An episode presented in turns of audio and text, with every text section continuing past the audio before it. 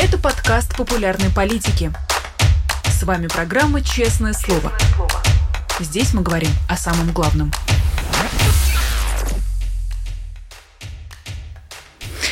Всем здравствуйте. 17 часов московское время. Вы смотрите YouTube канал «Популярная политика», программу «Честное слово». Меня зовут Нина Русибашвили. Большое спасибо всем, кто к нам присоединился. Всем, кто посмотрит и послушает этот разговор в записи, напомню, поставить лайк и подписаться, если вдруг вы этого еще не сделали. Присылайте, пожалуйста, ваши вопросы через чат или через суперчат. Попробую внимательно за ним следить. И с большой радостью поприветствую нашего сегодняшнего гостя. Это Андрей Солдатов, главный редактор агентуры РУ и главный эксперт по спецслужбам России не только. Андрей, здравствуйте. Здравствуйте. Здравствуйте, Нино.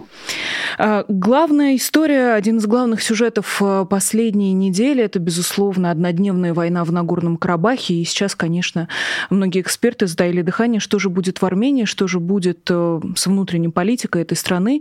И, а, безусловно, Россия в этом треугольнике имела свое большое политическое влияние. Вас, как эксперта по спецслужбам, не могу не спросить. Если, конечно же, мы знали о влиянии на политическом уровне, то как там российские службы Э, спецслужбы чувствуют себя в Армении? Можем ли мы говорить о какой-нибудь, не знаю, глубокой инфильтрации? Э, что вообще по этому поводу известно? А, честно говоря, в общем, это факт довольно хорошо известный, что российские спецслужбы еще с э, середины, конца 90-х годов очень активно присутствовали а, в Армении. А, в, когда в конце 90-х а, очень активно муссировалась идея о тесном сотрудничестве и обмене информацией между спецслужбами России и стран СНГ, и даже создавался так называемый Объединенный банк данных а, спецслужб СНГ. Армянские спецслужбы были одними из тех спецслужб, которые, собственно, согласились участвовать в этом проекте. Они присылали своих представителей в Москву. Другое дело, что, будучи знакомым с некоторыми из этих представителей, было видно, что армянские спецслужбы спецслужбы фактически ссылали в Москву а, на эту работу тех, кто, в общем, их не очень сильно устраивал политически. Но, тем не менее, если у вас а, так, такого рода отношения между спецслужбами а, развиваются в течение такого длительного периода времени, то, конечно, создаются разведывательные позиции. Конечно же, надо учитывать тот факт, что а, проходили обучение сотрудники спецслужб Армении в Москве, происходил постоянный обмен опытом, и это все, конечно, только укрепляет связи между спецслужбами и дает больше возможностей для российских спецслужб а, наращивать свое присутствие. А тогда по итогам этой однодневной войны мы видим, что э, отношения между Россией и Арменией становятся все хуже, причем звучат уже взаимные обвинения. Э, можем ли мы э, ожидать нового, новой волны вот этих антишпионских э, скандалов? И если Россия политически уходит из этого региона, то можно ли сказать то же самое про ее спецслужбы? А, я думаю, что это будет очень а, травматичный, очень сложный процесс. А, так просто избавиться от влияния и присутствия российских спецслужб в такой ситуации не удастся, потому что речь идет о, не только о связях на уровне, скажем так, руководства спецслужб. Это, в общем, проблема решаемая. В конце концов, можно придумать, э, там, назначить новых э, генералов но это не разрешит проблему, когда у вас есть связи на среднем а, уровне. То есть когда у вас майоры общаются с майорами, полковниками с, майор, э, с полковниками, и это все длится десятилетиями. А, кроме того, нужно решить проблему обучения. Как учить кадры, по каким стандартам. А, есть еще такая странная, но крайне важная проблема. По каким стандартам, например, проводить оперативно-розыскные мероприятия а, в, просто, в просторечии операции по слежке и прослушке. А пока они проводятся, в общем, по российским стандартам. А быстро избавиться от этих стандартов, заменить их на западные стандарты, например, ну, в общем, это тяжелая задача. Это нужно переписывать э, нормативные акты, опять-таки переобучать э, людей, и не только технарей, но и людей, которые пользуются результатами этой самой прослушки, то есть оперативников. Их тоже, тоже нужно учить по-другому. Это годы, я бы так сказал. Можем ли мы ожидать в ближайшее время появления армянского Медведчука э, в переносном смысле, безусловно, но человека, который и на уровне политическом, и на уровне спецслужб лоббировал бы интересы России? Тут мне сложно сказать, Нино, потому что все-таки я не эксперт по этому региону и не хочу говорить о том, о чем я просто не знаю. У нас и так достаточно много людей, которые а, ну, говорят о том, где, о чем они не очень разбираются. Давайте я останусь в, своей, в своем поле. Хорошо, а никаких проблем, тем более, что и по этому полю а, рассыпано огромное количество вопросов. Я бы хотела вернуться к вашему тезису о том, что не так-то уж просто избавиться от влияния российских спецслужб, даже когда мы видим, как страны пытаются с этим влиянием бороться, и, конечно, уже такой э, печальной традицией становятся регулярные новости о том, как журналистам и журналисткам самых разных изданий, которые сейчас работают э, за рубежом, поступают угрозы, и, конечно, очень яркая история, опять же, прошедшей недели, это угрозы, которые начали поступать в адрес журналисток э, важных историй. А, опять же, очень агрессивные, очень хамские угрозы, которые поступали на внутреннюю почту, а, и многие эксперты говорят, что это почерк ФСБ. Если можно сейчас как-то этот, этот самый почерк ФСБ кодифицировать, чтобы вы выделили, какие там основные три или пять пунктов, как распознать ФСБшника? Есть какой-нибудь гайд? А, к сожалению, гайда такого нет, потому что все три российские разведслужбы, а, ФСБ тоже разведслужба, потому что у них есть тоже разведывательный департамент, но и служба внешней разведки СВР, и военная разведка, все они, все три службы плотно занимаются российской политической миграцией. И когда у вас одинаковые цели, да, мишени для вашей работы, то и методы могут, к сожалению, пересекаться. И если там 5-10 лет назад мы могли сказать, ну вот это точно почерк ФСБ, там, я помню, что у меня таким образом я идентифицировал в свое время, например, агентуру в Каспаровском движении, просто потому что а, было известно, что сотрудники управления ФСБ по Москве, например, любили встречаться там в трех кафе а, на московских бульварах, и было точно известно, куда они ходят. Вот такие истории сейчас а, практически невозможны, потому что происходит обмен опытом. Повторюсь, мишени одни и те же, и методы стали очень похожими. Они очень а, жестокие, очень грубые, а, сочетают в себе давление, прежде всего, давление на родственников. А раньше можно было сказать, что это почерк ФСБ сожалению, теперь и служба внешней разведки не отличается никаким рафинированным подходом, тем, чем они так гордились там 20-15 лет назад. А, ну и уж военная разведка, мы все знаем, что ведет она себя крайне грубо. А можем ли мы как-то обозначить э, пределы, что ли, мы видели и э, знаем о определенном количестве политических убийств, за которыми стоят ФСБшники. Можно ли сейчас сказать, что вот они в том состоянии, когда они готовы эту черту перейти, все-таки война объявлена э, российским государством не только э, Украине, но и всем, кто с ним не согласен, как будто бы? Да, я бы сказал, что не просто они готовы перейти эту черту, но они уже ее перешли. А, в принципе, мы в своем сообществе даже удивлялись, что российские спецслужбы так поздно, скажем так, реагируют на эту новую волну миграции политической. В принципе, в течение 2022 года никаких серьезных движений в эту сторону не было, что было довольно странным.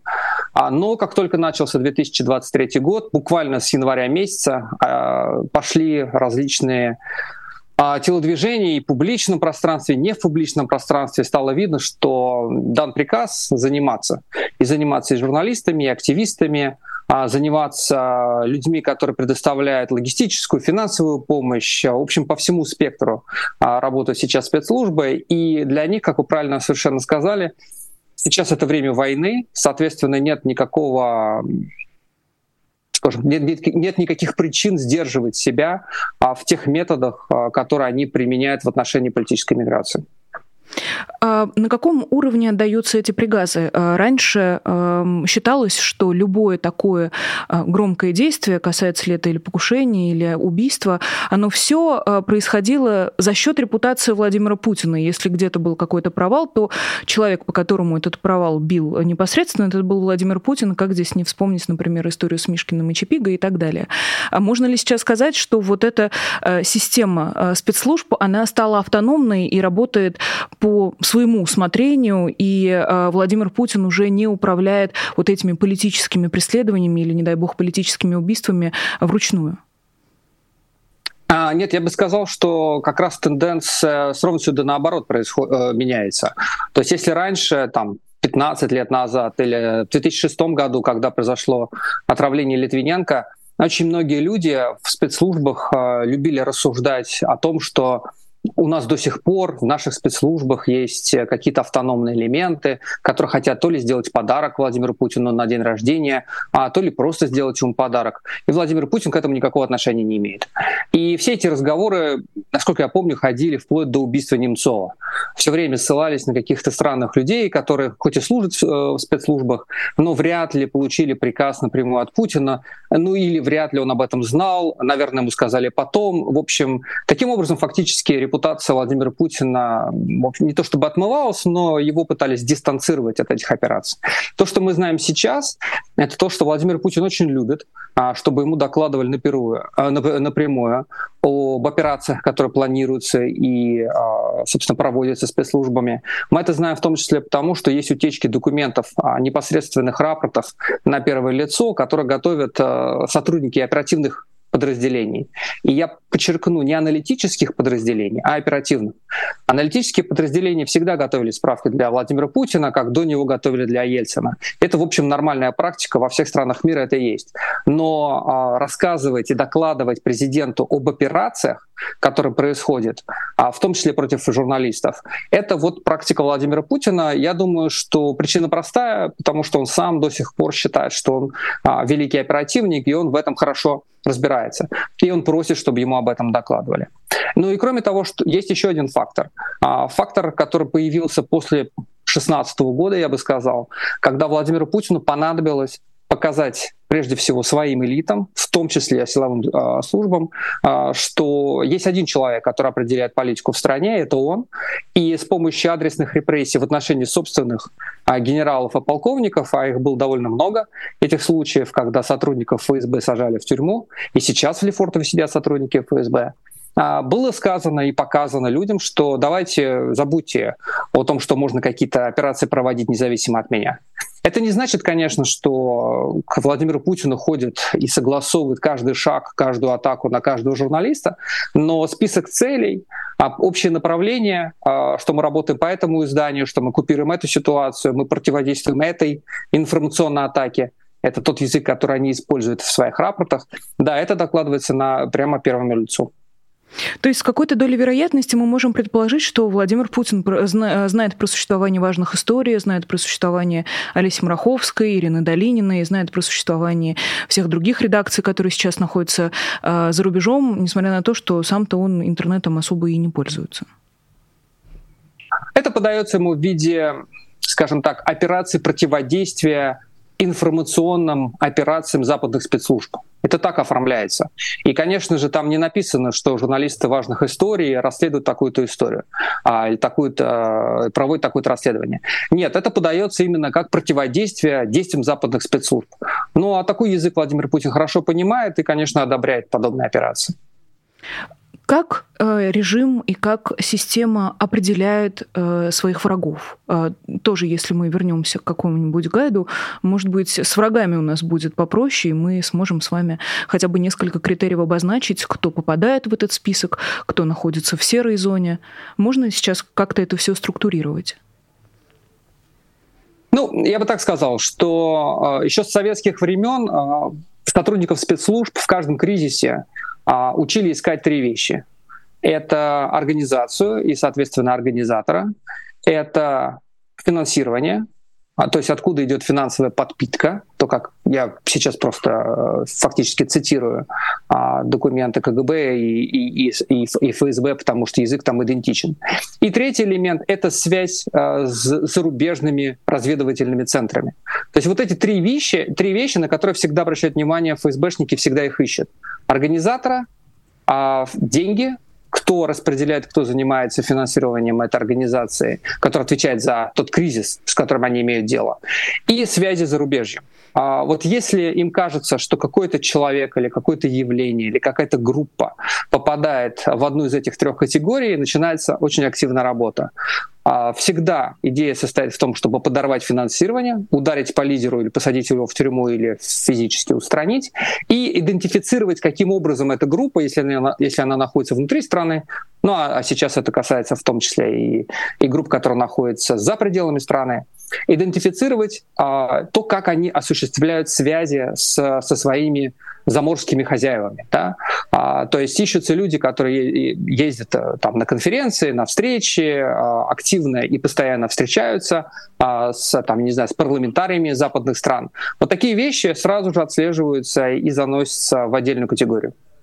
Вы сказали про связь с зарубежными разведывательными центрами, и попробую э, от этой фразы тоже оттолкнуться и перейти к еще одной, тоже довольно громкой истории. Э, речь про ПО «Пегасус», который был обнаружен на мобильных устройствах э, нескольких российских журналистов, и я так полагаю, что этот список далеко не полный. Самая заметная, наверное, среди этих журналистов это Галина Тимченко, издатель «Медузы», и много было вопросов о том, кто может стоять за этой хакерской атакой. Мы вряд ли сейчас стоит нам с вами напоминать напоминать всем, как действует Пегасус. Просто это очень э, вредоносная программа, которая не требует никакого вмешательства, и, по сути, ее можно подселить в телефон так, что человек даже не заметит. Э, и звучали довольно осторожно предположения о том, что, возможно, за этой атакой стоят вовсе не российские спецслужбы. В прошествии вот определенного времени, несколько недель прошло с этого момента, стало ли для вас понятнее, кто может стоять за этой атакой? А, действительно, когда появилась информация о том, что за а, то есть устройство Галины Типченко а, скомпрометировано Пегасусом, я тоже подумал, что шансы, что за этим стоят российские спецслужбы, не очень высоки. И вот почему. История расследования деятельности компании NSO, а именно эта компания является, собственно, компанией, которая создала Pegasus, в общем, насчитывает довольно много лет. И мы довольно хорошо уже сейчас, а, простите за повтор, знаем, как они действуют, а, как они работают, представляем себе инфраструктуру, техническую инфраструктуру действия этого а, шпионского программного обеспечения. Любопытно, что за все это время не удалось, хотя многие люди пытались, включая меня, не буду это скрывать, не удалось установить российских инсталляций Пегасуса. Причина, как кажется, по крайней мере, то, что мне говорили эксперты, и в том числе люди э, в российских спецслужбах, а, заключается в следующем. Пегасус работает интересным образом. Он не отправляет перехваченную информацию напрямую заказчику, то есть спецслужбе, которая там закупила это оборудование, а фактически хранит перехваченную информацию на серверах компании NSO. И, в общем, это не, далеко не всех устраивает. А, потому что получается, что если вы знаете, а, например, если у вас хорошие отношения с этой компанией НСО, кто именно являются мишенями а, для спецслужбы той или иной страны, из этого вы можете сделать ну, очень много выводов, и вы можете многое узнать о том, как действует спецслужба этой страны.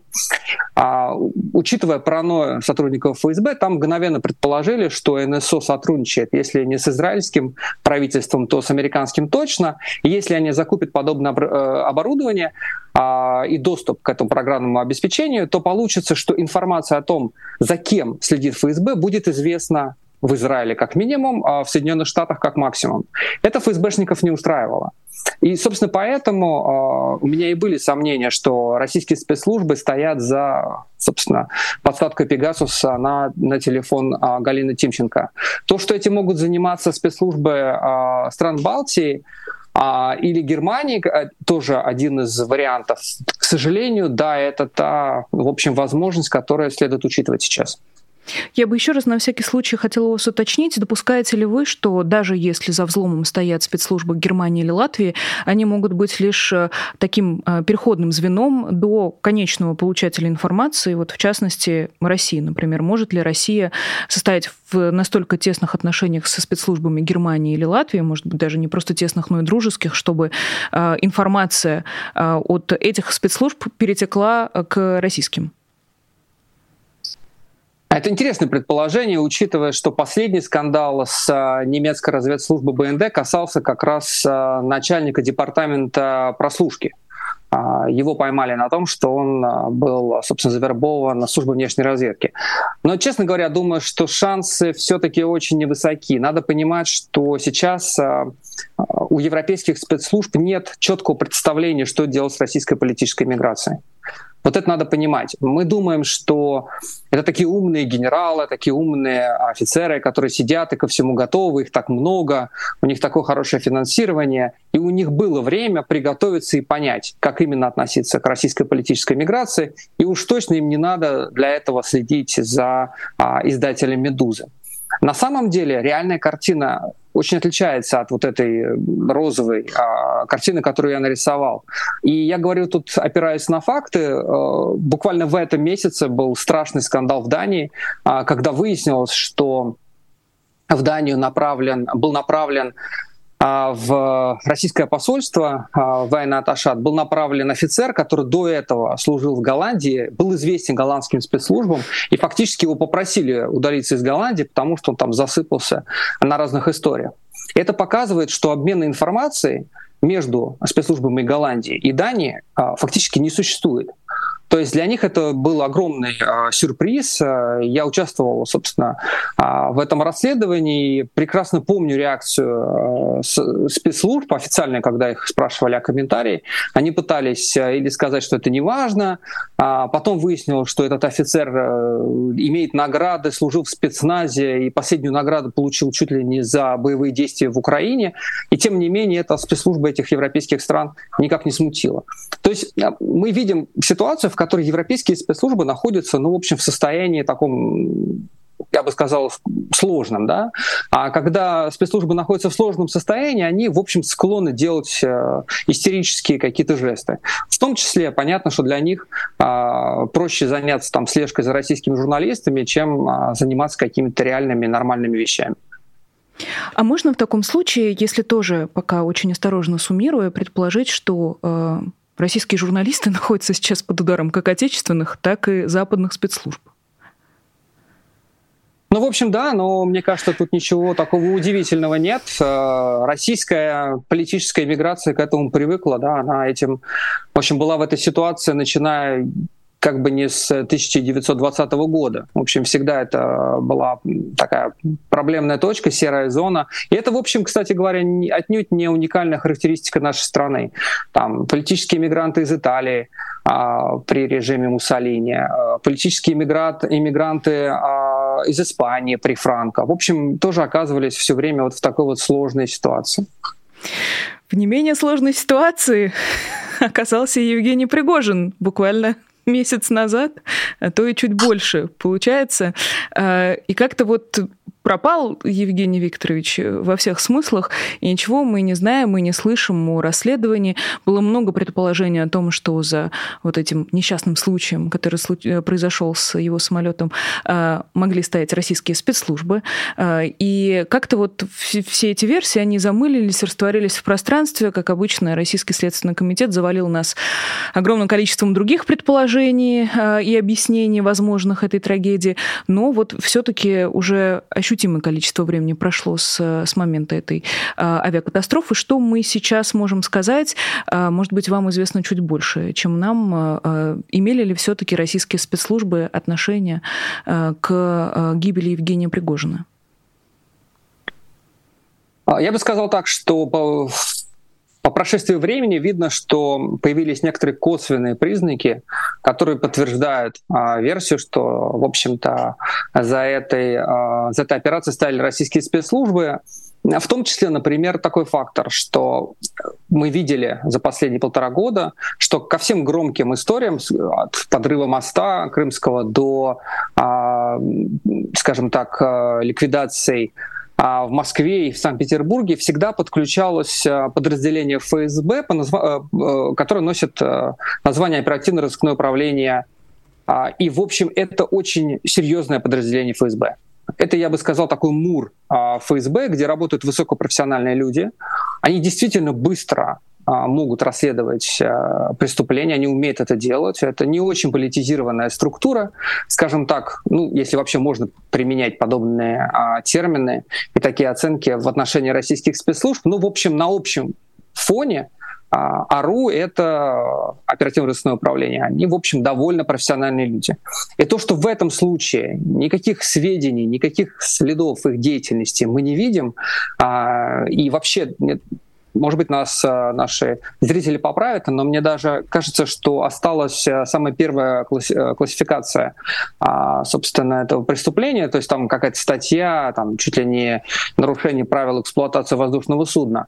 Это, в общем, свидетельство того, что российским спецслужбам дан там гласный, негласный приказ не заниматься этим расследованием. Ну и тем более, как, как известно, в любом расследовании важно не выйти случайно на себя. Но это, конечно, удивительно, как э, этот огромный человек-феномен вдруг вот так внезапно растворился в пространстве. Ну, значит, ждем каких-нибудь изменений в российской власти, чтобы когда-нибудь узнать ответ на вопрос, откуда э, и кто стоял э, за, за этим убийством. Продолжается «Честное слово» с Андреем Солдатовым. Напомню про лайки и про возможность прислать вопрос. И продолжаем наш разговор разговор как раз э, о том, как э, не просто российским спецслужбам э, восстанавливаются после огромного количества дипломатических скандалов. Об этом мы уже успели с вами поговорить в начале нашего эфира. И вышло очень интересное расследование о том, как новые агенты российской спецслужбы появляются в самых неожиданных местах, и в частности, иногда даже под, под куполом РПЦ. Не могли бы вы нам чуть подробнее об этом также рассказать, насколько это вообще распространенная история. И, конечно, опять же, с, учитывая огромные потоки политической миграции в многих странах, где оказались российские политические мигранты, есть и э, РПЦ, и э, церкви, которые относятся к московскому патриархату, неужели и э, эти святые места могут представлять опасность? А, да, мы делали это расследование довольно длительное время для Foreign Affairs. И любопытно, что началом а, для этого расследования стало предупреждение Федерального бюро расследований США, которое было а, роздано, я бы сказал, это в ручном порядке происходило, важным а, фигурам в православной общине Соединенных Штатов. Причем это не только мы говорим о русской православной церкви, но мы говорим о греческой церкви, о некоторых других церквях.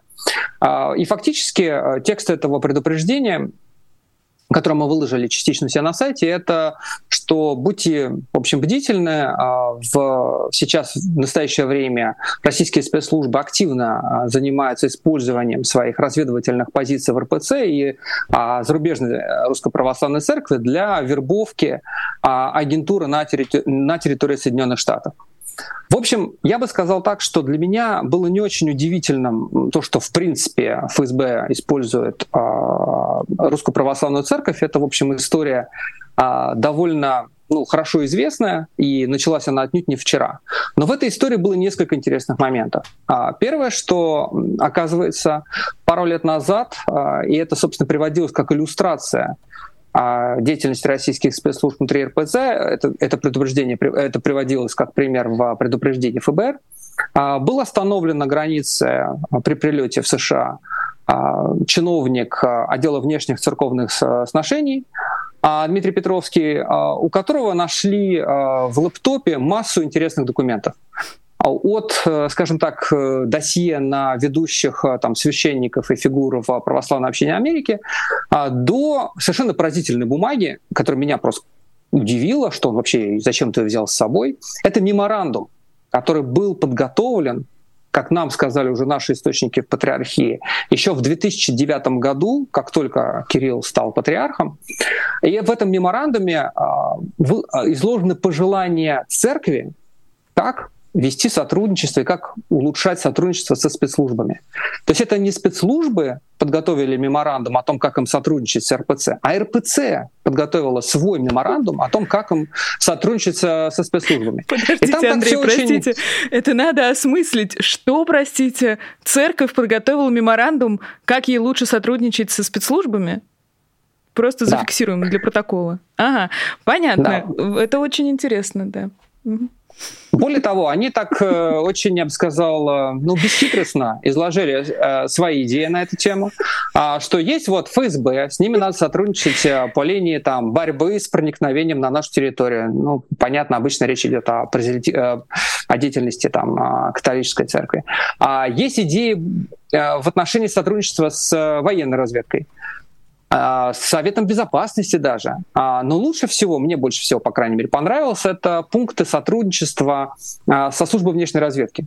Потому что там прямым текстом написано, что возможно, в том числе, и помощь при проведении операции. То есть фактически оперативное использование священников. Правда, там в скобках оговорено, что это должно делаться только при а, непосредственно одобрении патриарха в силу чувствительности и щекотливости ситуации. Но все это изложено, в общем, церковниками. Это не то, что там на Лубянке написали план, а потом долго-долго били по голове э, чиновникам э, в патриархии и заставляли их это дело как-то одобрить. Нет, это сами священники это придумали. И это как-то, видимо, потом э, принесли на Лубянку в том числе и в Ясенево и говорили, что вот давайте мы э, улучшим наше сотрудничество. Слушайте, ну это же безумие какое-то абсолютное. А, вы понимаете тогда, откуда, а, откуда корни, что ли, этого желания посотрудничать и быть полезным? Если мы примерно имеем представление, во многом благодаря вашей книге «Свой среди чужих», о том, как думают, как вообще устроены мозги у людей, которые оказались в какой-то момент на Лубянке, то что мы можем сказать тогда о деятелях РПЦ? Вот вы говорите, что это все должно осуществляться с разрешения а, патриарха, но опять же, исходя из должности, которую он занимает, у него должны быть совсем особенные представления о мире. Э, где в этих представлениях необходимость э, сотрудничать с российской разведкой? Вы можете объяснить? Есть какое-то представление? Ну, в общем, да, честно говоря, довольно большое количество церковных иерархов высказывались на эту тему еще до Кирилла, еще в самом начале 2000-х, когда Владимир Путин только стал э, президентом России, а когда, например, освещался храм Святой Софии на Лубянке, а, и на этом событии присутствовал тогдашний патриарх Алексей, было видно, что, в общем, есть некоторое общее понимание если не история России, то роль России в мире. Кроме того, есть общее понимание угроз, которые а, противостоят скажем так, России и церкви. И, в общем, российская церковь, как мы все знаем, очень а, национальна, в том смысле, что она все-таки русская православная церковь. А, то есть она, в общем, считает себя, а, ну вот, что у нее есть право на территорию а, России, да, это вот ее территория, ее надо защищать. В этом смысле у ФСБ тоже есть право защищать территорию России, потому что это спецслужба. У них общие враги. А, в частности, этими врагами является западная идеология. А для церкви они отсчитывают, э, скажем так, а, начало этой идеологической агрессии к временам Александра Невского. Собственно, поэтому Александр Невский так важен русской православной церкви, поэтому он святой, потому что тогда произошел крестовый поход, да, санкционированный тогдашним Папой Римским, на территорию Русской Православной Церкви. Вот это считается актом идеологической диверсии, да, атаки, а, вторжения на вот русскую православную территорию. И с точки зрения многих людей в церкви, с того периода, в общем-то, эта идеологическая диверсия никогда не, не заканчивалась, не, не прекращалась. Понятно, что если в, так, в таких терминах рассуждать, э, много общего найдут э, между собой сотрудники ФСБ, которые тоже все такие патриотичные, защищают Россию, а с церковниками.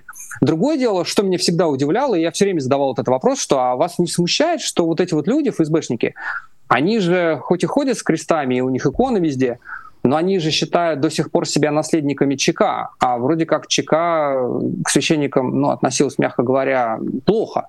Ну и эта история ни с ЧК не закончилась, и, и в НКВД плохо относились, и в КГБ плохо относились. Не смущает. Потому что мы вместе защищаем нашу страну, нашу территорию, нашу уникальную цивилизацию против западного вредного идеологического влияния. Это действительно надо осмыслить. Друзья, всех, кто также поражен, э, отправляю в телеграм-канал и на сайт агентура.ру, где это расследование подробно изложено. Э, есть более короткая версия на сайте Медузы. В общем, э, почитайте, пожалуйста. Иногда что-то надо услышать вживую от автора расследования, чтобы впечатлиться точно так же. В тексте это все выглядит не так ошеломительно, Андрей. Продолжаем. Честное слово, есть еще несколько тем, и тоже заметила у вас, в том числе в речи, в разговоре, вы иногда ссылаетесь на источники, и вообще феномен источников э, один из самых ярких, э, особенно на, на протяжении последних полутора лет, когда информация очень сложно проверяемая, ее не так много в публичном доступе, и многие журналисты, например, ссылаются на своих источников. В противовес их мы, э, им мы слышим о том, что в Кремле в принципе не осталось никаких источников, и все, что мы видим, это чьи-то домыслы и выдумки. Как с источниками обстоят дела в спецслужбах спецслужбах сейчас, как меняются их настроения, как они относятся к войне, например, и, может быть, вам что-то известно и про источники в Кремле, правда ли все замолчали? Ну, за всю э, страну не скажу, да, это понятно, что люди разные, и более того, люди, которые выходят на контакт с журналистами, делают это по разным причинам. А, скажем так, до войны моим самым большим ну, тяжелым делом для меня было то, что очень многие источники, а, особенно ФСБ и Федеральная служба охраны, например, а, выходили на меня по сугубо бытовым причинам. Там у них были проблемы с пенсиями, проблемы с э, выделением им квартир ведомственных. И в конце концов такой офицер, обычно среднего звена, входил в такой раж, что, в общем, он уже, ему было и море по колено, он был готов на все, включая общение с журналистами. И дальше самым большим вызовом для меня, как для человека, просто для личности, было то, что приходилось проводить иногда там часы и дни, выслушивая эти жалобы, что, поверьте, исключительно, исключительно скучно. А, то есть в какой-то момент я выучил все детали о том, кому, по какому закону военнослужащих выделяются ведомственные квартиры, но это очень-очень скучно. Но в процессе вот этих разговоров ты имеешь возможность выловить какие-то важные для тебя вещи и задать важные вопросы. Сейчас, я бы сказал, с началом войны и уже сейчас, по прошествии всех этих месяцев, а, я бы сказал так, что а, скажем так, природа источников, некоторых, по крайней мере, из них сильно изменилась. А очень многие люди чувствуют себя эмоционально неустойчиво. И я бы сказал, в таком состоянии постоянного кризиса. Они чувствуют, ведут себя очень эмоционально. И у меня такое ощущение, хотя я не психолог, и тут меня могут поправить, что это, видимо, психологическая реакция. Найти в такой ситуации хоть кого-то, кто тебя послушает. А не то, чтобы людям хочется найти единомышленника. Понятно, что э, многие офицеры, которые со мной общаются, отнюдь не считают меня единомышленником. Моя позиция по поводу войны хорошо известна. Тем не менее, они со мной общаются, хотя находятся там в боевых порядках. А такое впечатление, что им просто нужен кто-то, кто готов с ними разговаривать длительное время, кому они могут, в общем, доверять. И вот таким образом появляются новые люди. В общем-то, я спрашивал у своих коллег-журналистов, расследователей, как у них обстоит ситуация. Мне говорили, что они наблюдают похожую картину, что на самом деле источников становится больше. И, возможно, причина именно в этом, что люди чувствуют себя психологически неустойчиво и неуверенно, и им нужно хоть какое-то общение за пределами того обычного круга, в котором они существуют, и который, в принципе, они боятся. Потому что на самом деле то, что мы видим, Владимир Путин очень хорошо научился пугать собственных чиновников. Вот прям у него это отлично получается, и люди очень боятся. И поэтому представить ситуацию, что они там сидят в отделе и друг с другом делятся, а, там, не знаю, последними сплетнями сейчас, и это, в общем, сложно, потому что страшно. Э, потому что страшно, и это удивительно слушать, как э, весь этот огромный темный миф про всемогущие спецслужбы ломается об, обычной, об обычную человеческую природу, э, о необходимости с кем-то поговорить, найти какое-то утешение. И на контрасте особенно заметно, как много успехов у украинской разведки, например, сейчас. Вот мы чуть ли не каждый день получаем новости об успешных ударах и атаках по таким территориям, по таким базам, о которых, мне кажется, даже не все российские а, военные подозревали об их существовании. И не может не броситься в глаза вот эта разница о том, насколько успешна украинская разведка сейчас, э, на сегодняшний день в рамках этой войны, и насколько мало а, каких-то, э, ну, сложно назвать это достижениями, но тем не менее, сколь неэффективно работают российские спецслужбы. А правильно ли складывается э, впечатление? Нет, я боюсь, что, к сожалению, не, но картина чуть-чуть более сложная. Во-первых, мы не можем говорить исключительно об успехах украинских спецслужб, потому что, конечно же, они работают при очень э, таком серьезном сотрудничестве со спецслужбами других стран. И технические средства разведки никто не отменял. Это очень серьезный фактор, особенно в условиях войны. Когда речь идет не о том, чтобы угадать, что там завтра будет в голове у Владимира Путина или у Николая Платоновича Патрушева, а нужно понять, где находится там командный центр, куда передвинулась эта бригада, а куда пошла другая бригада. В этих, э, в этих случаях как никогда и как нигде важна техническая разведка. Эти средства есть у западных спецслужб, повторюсь, а результатами, а, собственно, этой деятельности делятся с украинцами очень активно. Второй момент, что, в общем-то, Российские спецслужбы, к сожалению, тоже у них есть успехи. А, некоторых из этих, некоторые этих, эти успехи мы не видим, потому что они просто еще не а, разоблачены. Да? То есть, э, когда вот их разоблачат, когда мы выясним, что что-то произошло, вот тогда мы поймем истинный масштаб. Но, например, надо понимать, почему я, собственно, пытаюсь э, тут э, какие-то вещи не очень оптимистичные говорить, но даже спустя год после войны мы видим, что находят, например, а, завербованных сотрудников, вот я уже ссылался на этот пример, немецкой разведки, которые сейчас, вот буквально до недавнего времени работали, э, работал вот этот человек на, а, на российскую разведку. А что заставляет нас думать, что такой человек один? Вряд ли он один, да, значит, есть еще люди в других спецслужбах. Мы знаем об очень успешных операциях эксфильтрации, а вспомним про сына губернатора, которого удалось из-под ареста из Италии вытащить. То есть, в общем-то, российские спецслужбы еще ну, в общем, на что-то способны, и я бы недооценивать их не стал. А понятно, на чем э, основывается, что ли, их вербовка? Вот чем они э, подкупают своих агентов? Если раньше, в, в эпоху Советского Союза, было понятно, что иногда политические различия позволяли легче вербовать и находить э, истинных сторонников коммунизма, то э, какая почва для сближения есть сейчас? Ну, я бы сказал, что уже и в позднее советское время, а, когда, собственно, случилось десятилетие шпионов знаменитое, это 80-е годы, когда были завербованы самые, наверное, именитые агенты советской разведки Ричард Эймс и Роберт Хансен, они завербовались не потому, что они верили в идею коммунизма. А, там была идея, в общем, каких-то проблем по карьере, денежный фактор имел огромное значение, в общем, идеология не очень была важна. Это вот времена 40-х, 30-х, там да, а в 80-е это уже не играло большой роли. Я бы сказал так, что в 90-е, в 2000-е годы, опять-таки, денежный фактор играл огромную роль. Мы не очень понимаем, как сейчас это работает, в том смысле, что как война повлияла на представление тех людей, которые хотят работать на российскую разведку. Но я бы подчеркнул одну вещь. Мы часто думаем, что, и это, собственно, очень любят э, продвигать эту теорию сами разведки, что вот они активно идут и вербуют людей. На самом деле это происходит крайне-крайне редко.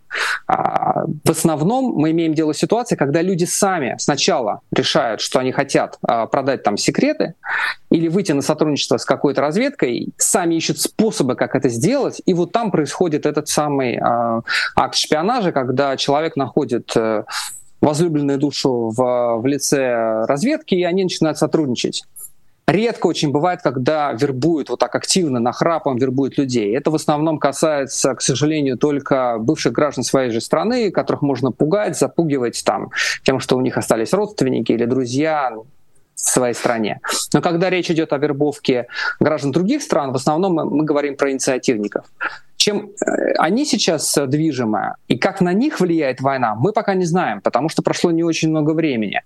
Но я боюсь, что в условиях, когда есть такая большая идея антиамериканизма и что западный мир э, там навязывает э, свое представление о том, что такое настоящий военный конфликт, а что такое не настоящий военный конфликт.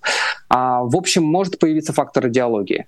А, я, например, активно общаюсь с журналистами из Латинской Америки, из Южной Америки, из Африки, и видно, как по-другому люди смотрят из этих регионов на войну в Украине они задаются вопросами, а почему вы намного меньше внимания уделяете, уделяете конфликтам и страданиям людей в этих регионах? Почему все так сосредоточены на Украине? И, в общем, понятно, что эти вопросы абсолютно ну, легитимны. Другое дело, как люди отвечают себе на эти вопросы. Они просто их задают, они пишут статьи, они устраивают и начинают какие-то общественные дискуссии, или они говорят, что вот теперь надо пойти и помочь службе внешней разведки э, там, Российской Федерации. Вот это вопрос очень э, непростой, и пока ответа на него нет. Ну, значит, ждем, когда это все чуть больше прояснится. Спасибо вам огромное. Андрей Солдатов, эксперт по спецслужбам и главный редактор сайта агентура РО, был гостем программы «Честное слово». Э, не часто появляются и получаются у нас такие эфиры, друзья. Тем более поддержите, пожалуйста, нашу работу лайком и подпиской на канал. И, кстати, вы можете сделать это также через Patreon. Вы сейчас видите на ваших экранах QR-код. Если вы по нему перейдете, то вы узнаете о том, как нас поддержать через через замечательный ресурс Patreon. И спасибо большое всем, кто это уже сделал. Именно этих прекрасных людей вы сейчас видите на ваших экранах. Я бы очень хотела, конечно же, э, дождаться тысячи лайков под нашей трансляцией. Там осталось совсем немного. Если вдруг, если вдруг вы ленились сделать это в предыдущие 45 минут, не поленитесь, пожалуйста, сделать это сейчас, чтобы мы с вами расстались на красивой цифре, на красивой ноте и обязательно увиделись с вами уже завтра. А завтра, кстати, в программе «Честное слово» в 17 часов будет долгожданный дебют с Антоном Пикули, поэтому приходите, пожалуйста, обязательно. Меня зовут Нино Расибашвили. Увидимся с вами завтра в это же время, на этом же месте. До скорой встречи. Всего доброго и пока. Вы слушали подкаст «Популярные политики». Мы выходим на Apple Podcast, Google Podcast, Spotify и SoundCloud. А еще подписывайтесь на наш канал в YouTube.